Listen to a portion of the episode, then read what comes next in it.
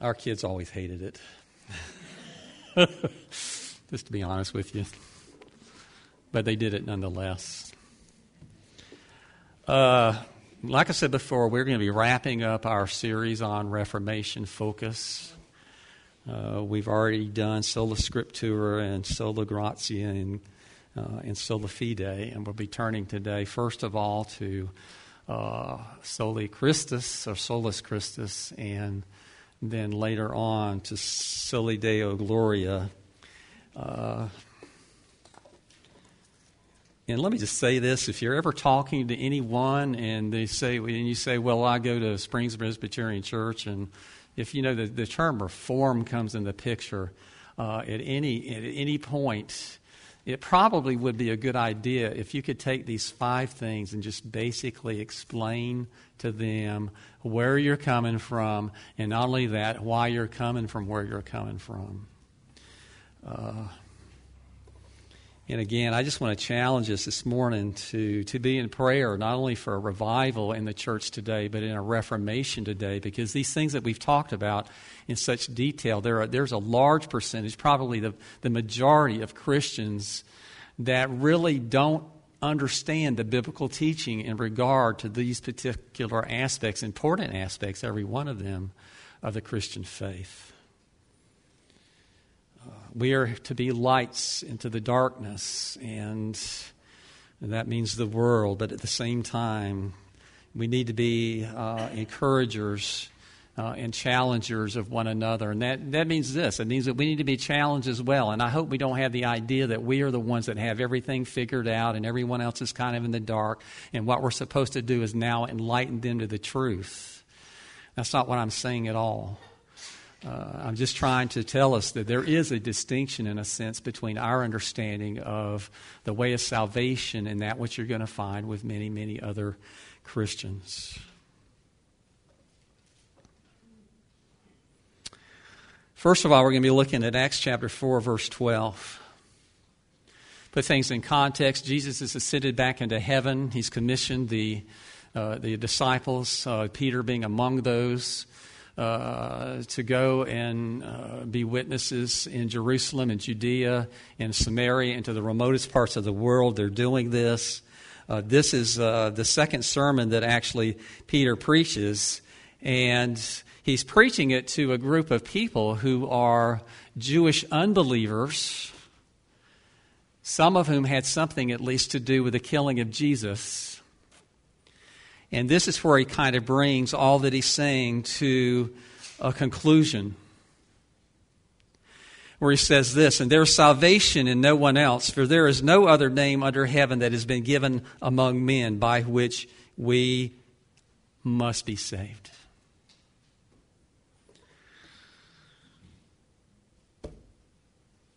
Sixteenth century church as we said before, these things had fallen into almost non existence. At the very best, they were very blurry.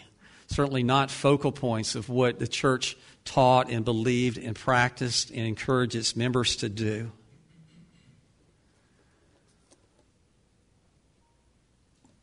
We understand this that in the 16th century church, the church was looked upon as being the authority of God on earth. And not, not only the church, but the person who was, in fact, at the head of the church was seen to be the greatest of authorities of God here on earth. So, one of the main points was sola scriptura, like we talked about, and that is to get back to the Bible. The Bible is God's authority, and, and, and, and everything that the church believes and practices needs to be derived from Scripture, not from what man says but from what and by God has said. There's a sense in which people have begun to believe that salvation was at least sustained by their own good works, and those were particular works that the church subscribed to people. They had fallen from the idea that it was by faith and faith alone that they were saved and we're heaven bound.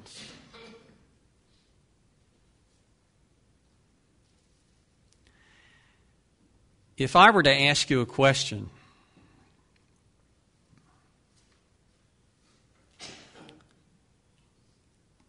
and that question would be this What would you say is the end of the gospel? What is the primary function and purpose of the gospel?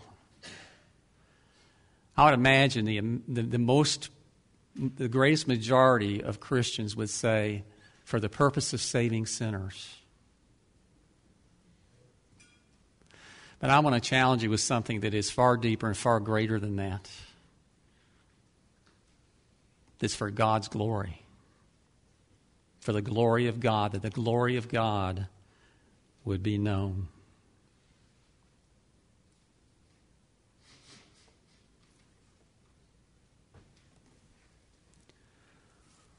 The ancient world was filled with idolatry, pagan idols that people bowed down to that were made out of stone and wood and metal in every form you can possibly imagine.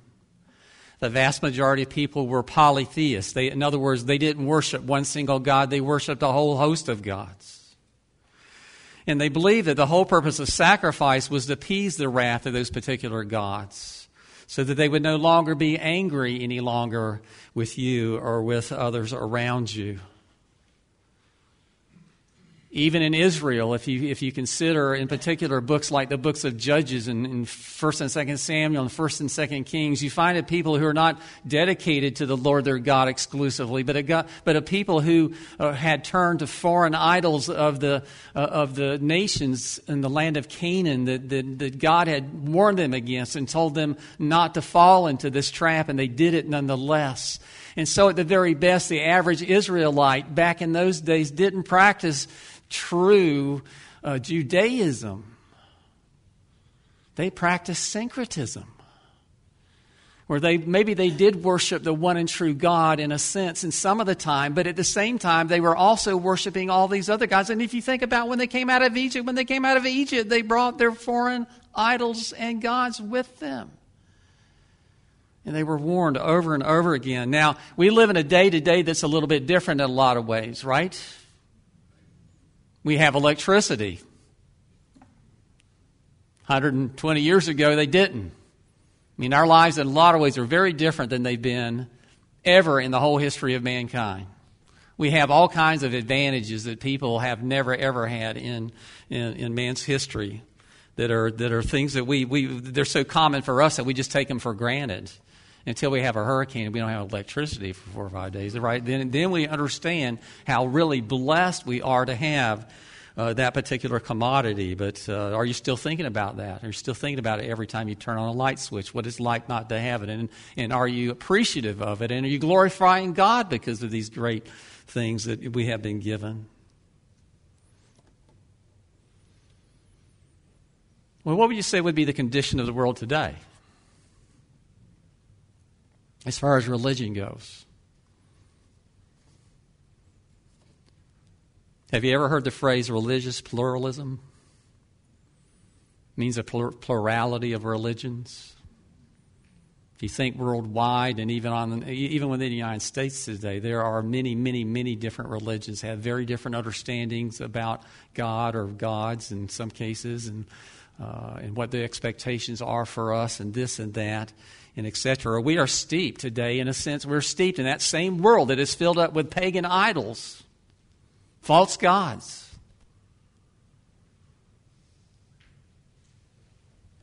But also with religious pluralism comes along the idea that we're supposed to be receptive of all those different religions and see them, in a sense, as being on the same ground as we are. You've heard people say that there's value in all of the world religions. And, and, some people will say this it doesn't matter what you believe as long as you believe something, or, or it doesn't matter what your faith is in as long as you have faith in something. That's religious pluralism. And you've heard people make those comments, and there's possibility that some of us in the same room have made those same comments ourselves the idea that all roads lead to heaven.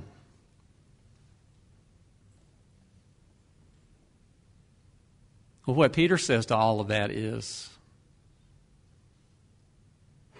hogwash. It's a lie. There is one way to God, and one way alone.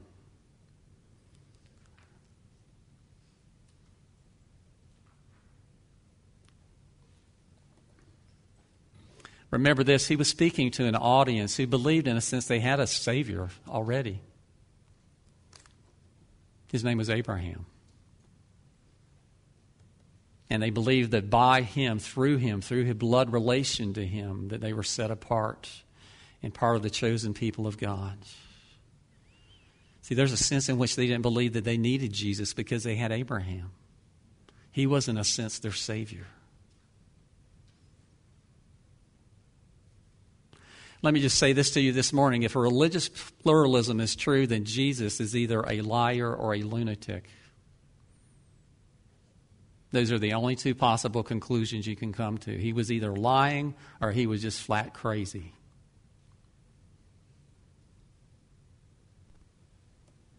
After all, he is the one who said, I am the way, and I am the truth, and I am the life, and no one, no one, not a single person, not a single cult, uh, soul comes to the Father but through me.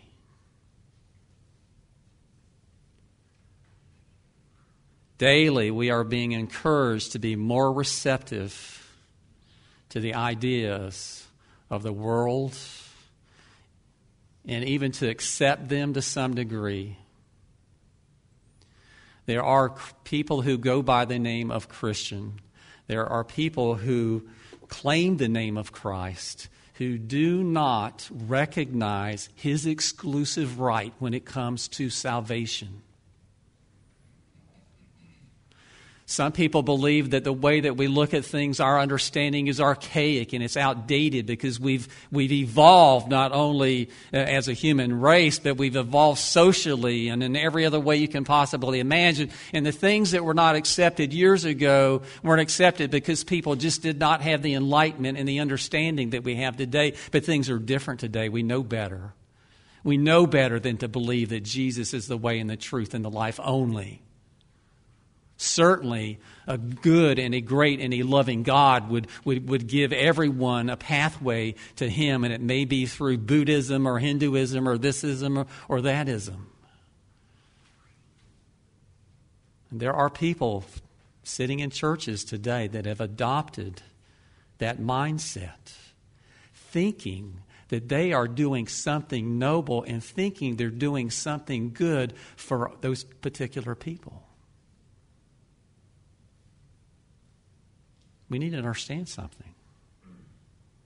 That when we accept these things, we're not doing anything good for anybody. The worst thing that you and I can do is encourage people to believe falsehood. The worst thing that we can do is to continue or to encourage them to continue to worship without Christ being in the middle of that worship. Because we know that there's only one way that worship is received by God from people, and that is through Jesus. See, there is no way to worship God, truly worship God, unless Christ is at the center of it.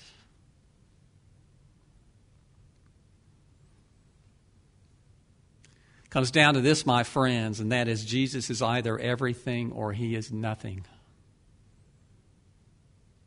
You can't have it in the middle. It cannot be in between.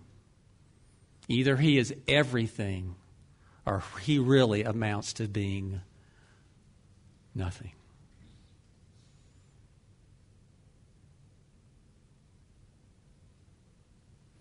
As we said before, the first four of these solas have everything to do with the last one the last one, basically, like I said before, is the crescendo. It's, it's, the, it's the point at which all these others have been building toward from the very beginning.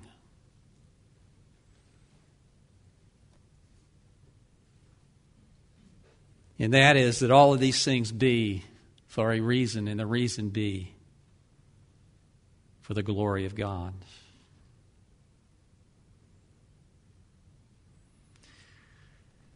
Peter writes in his first epistle, chapter 4, verse 11 Whoever speaks, let him speak, as it were. The utterances are the word of God, is what it says literally. Whoever serves, let him do as by the strength which God supplies. Do as by the strength which God supplies. So that in all things God may be glorified through Jesus Christ, to whom belongs the glory and dominion forever and ever. Amen. That's a prayer, it's a benediction. Do you understand what I, amen means? It means may it be, may it truly be. As I began this morning, I would be willing to bet you the vast majority of Christians, if you ask them what, what the purpose, the chief purpose is for the plan of salvation, for the gospel of Jesus Christ, that they would say to you that it's for the purpose of saving sinners. I would say that that, in a sense, is unbiblical. You want to know what the real purpose of it uh, all is for? The, the purpose of the gospel is for the glorification of God. If you're familiar with the Westminster Shorter Catechism, what is the very first question? What is the chief end of man? Is it, is it for what purpose? It is to glorify God and to enjoy Him forever.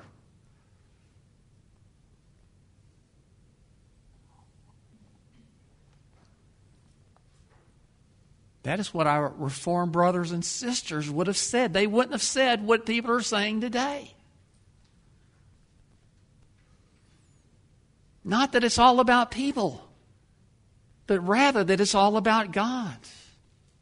Do you understand there's a sense in which what the gospel does, it enables you and I to worship God the way He deserves to be worshiped? It enables us to glorify God the way in which He deserves to be glorified. And without it, that would not happen.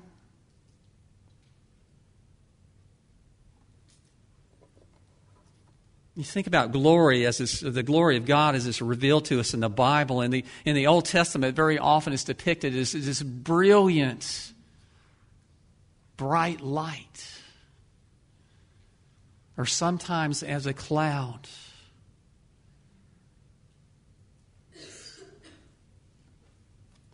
You think about the, uh, the, the, the, column of, uh, of fire and smoke that preceded Israel as they were coming out of Egypt and went ahead of them all of those 40 years in the wilderness. The glory of God going forth before his people. You think about the building of the tabernacle and the building of the temple, and, and, and, the, and the, narratives on, on both of those, they end on the same point. And the, the, end, the point is this, is, is that when Israel had come together and they've collected all the stuff that they needed to have to build all this stuff. And they went ahead and they made all the different articles of the tabernacle and then the later the temple and they built the building and they did this and they did that. And then they were having this dedication service at the end of it to celebrate all that had been done and all of that. That we're told in both cases that the glory of God filled the tabernacle. The glory of God filled the temple. And in doing that, God was saying to them, that you have done this for me, and I accept what you have done.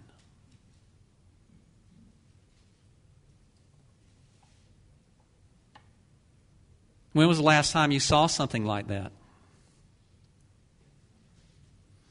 I can remember when we had our dedication service here almost 24 years ago now. Not in this, not in this building. I guess the building is probably more like 18 years old or something like that. Uh, but we'll be having our anniversary in February for 24 years from the beginning.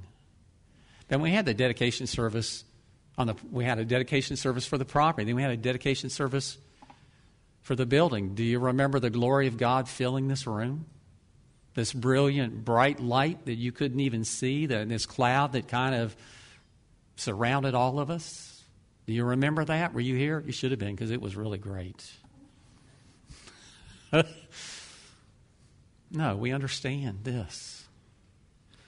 That there's, there's a difference in a sense in which God manifests himself differently in different ways at different times, and all to his own glory. But I know this. If you were here, you knew something special was taking place on that day. It wasn't just that we just we just built a house or something like that and we were moving in and we're just happy to have it and this, that, and the other. We had a sense that this is a place that God had given us to come here to worship Him. And we rejoiced in it.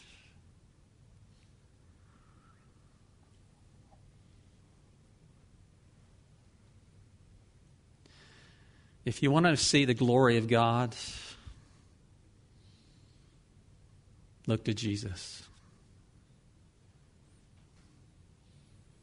See, the glory of God is revealed to you and I in a way through Jesus Christ that we would never understand it, that we would never, ever see it. You want to see the glory of God? Look to Jesus.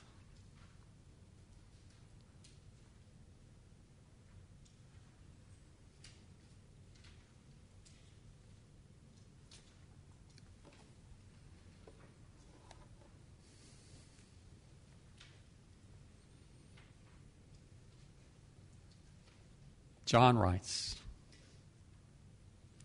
We beheld his glory, glory as of the only begotten from the Father. More than likely, what he's referring to there is the transfiguration where Jesus took James, uh, or took John and James and Peter to the top of that mountain. And we're not even sure what mountain it is. And, and we're told that Jesus was transfigured before them, and his clothes were this brilliant white, and all of that. And, and Moses and Elijah came, came, and they were talking with Jesus. And then they talk about this cloud. See, John remembers that. That's what John is thinking about. I would be willing to bet you a thousand bucks that they have seen Jesus in his glory and at that time in a way that no one else ever had.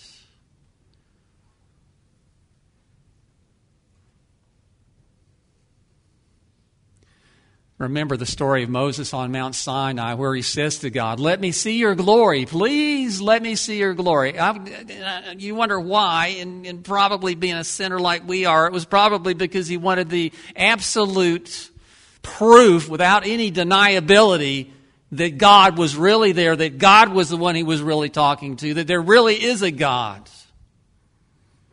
He wanted to see it for himself. If you're familiar with the story, you know that God says, No man can see my glory and live. So what he tells him is this, is there's a cleft in the rock, and what I'm going to do is I'm going to put you in that rock, and, and I'm going to put my hand over it to protect you, because you can't see my face. You can't see the front of me. But as I've passed on by, then you can look at my backside, basically, is what it says. That's an interesting thing that no one can see God and live. And we maybe maybe we wonder why. And that's one of the one of the reasons is this is because in the in scriptures very often the glory of God is described as a consuming fire in the presence of sin and sinners. That God hates so sin, sin so much that sin in his presence evaporates away to nothing.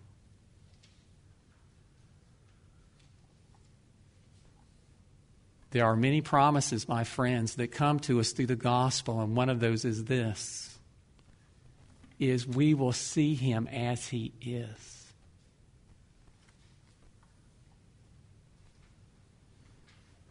That we haven't yet. But one of these days, you and I will see Lord God Almighty, Father, Son, and Holy Spirit in the fullness of their glory. And the only way that is possible is if sin be taken away from us completely, absolutely. No remnant of it, no vestige of it, no, no evidence of it at all left. just righteousness and holiness, and being a true reflection of the glory and its fullness of God. It's what's called glorification. We were talking about that in pastor's class this morning a little bit. Does that sound good? Is it something that you think about? Is it something that you reflect upon regularly? And let me ask you this. When was the last time you thought, you know what, I need to do this, that, or the other? I need to go and talk to my neighbor about the gospel, or I need to just to help this person out on the side of the road because there's cars broken down, et cetera, et cetera, et cetera. And, and what would be the reason that God would be glorified in it? Do you understand that the way that we see the glory of God is through Jesus Christ, but the way that we help other people to see the glory of Christ is to be Christ like in their presence?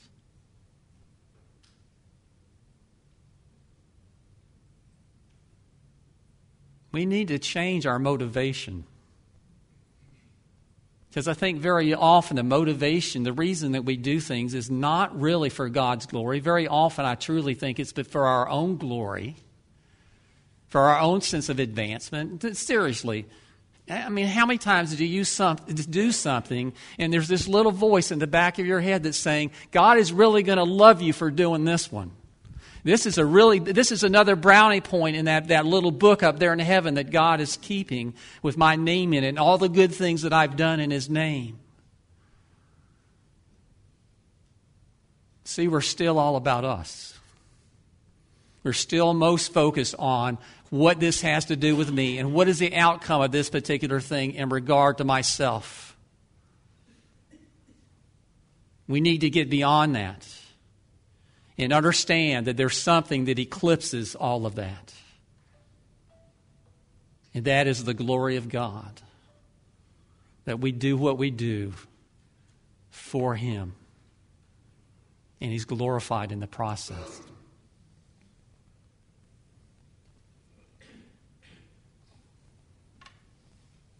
Can you imagine what it will be like the first time you, lays eye, you lay eyes on Jesus.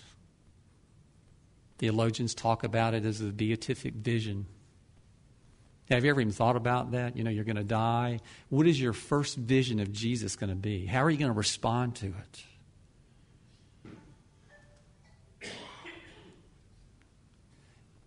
Just think about John in Revelation with Jesus. After his resurrection and ascension, he had this vision of him, and that's where the book of Revelation came from.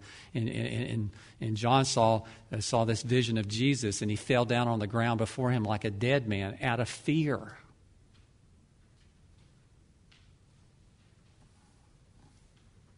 Maybe that's how we'll react. Maybe, maybe then we will finally see, we will finally understand the magnitude uh, uh, of, the, of the crimes that we have committed against God over and over and over and over again, even as believers. Maybe Jesus, in a sense, will be a reflection that reveals to us finally the depth of our depravity.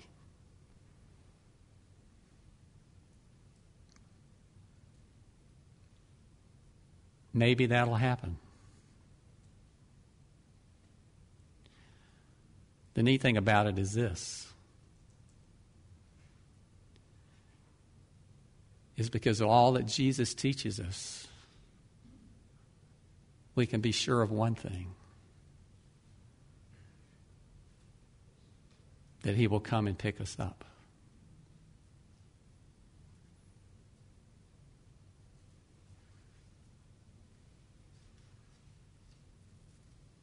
All to his glory. He is something. I mean, the more you know of him, the more you're mystified by him. The more you see, the more you understand there is far more to see. He is something. He is something like, and there's nothing like him there's never has been, and there never ever will be. Someone who is God, a being who is God and man at the same time, who truly breaks the gap between us and God. He brings sinner and God together in, in close knit relationship with one another. Just remember this as I close this morning. You've heard me say this a million times. Don't ever forget it because people will tell you this is religious pluralism. What they're telling you is Christianity is just another religion, it's just like all the others. But there are at least two ways that Christianity is very different from every other religion. And one of them is this is every other religion is works based. It's based upon what you do for yourself. It's based upon you earning your own way. The second one is this every other religion keeps God at a distance. Christianity brings God up close and very personal. It's the only religion that teaches you, as far as I can, I can think, that you can have a loving, thriving relationship with the God who created you and who has redeemed you.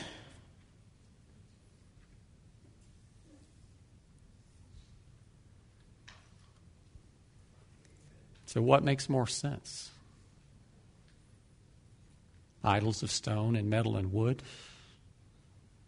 Modern day idols of secular pluralism? Or the gospel? To the glory of God.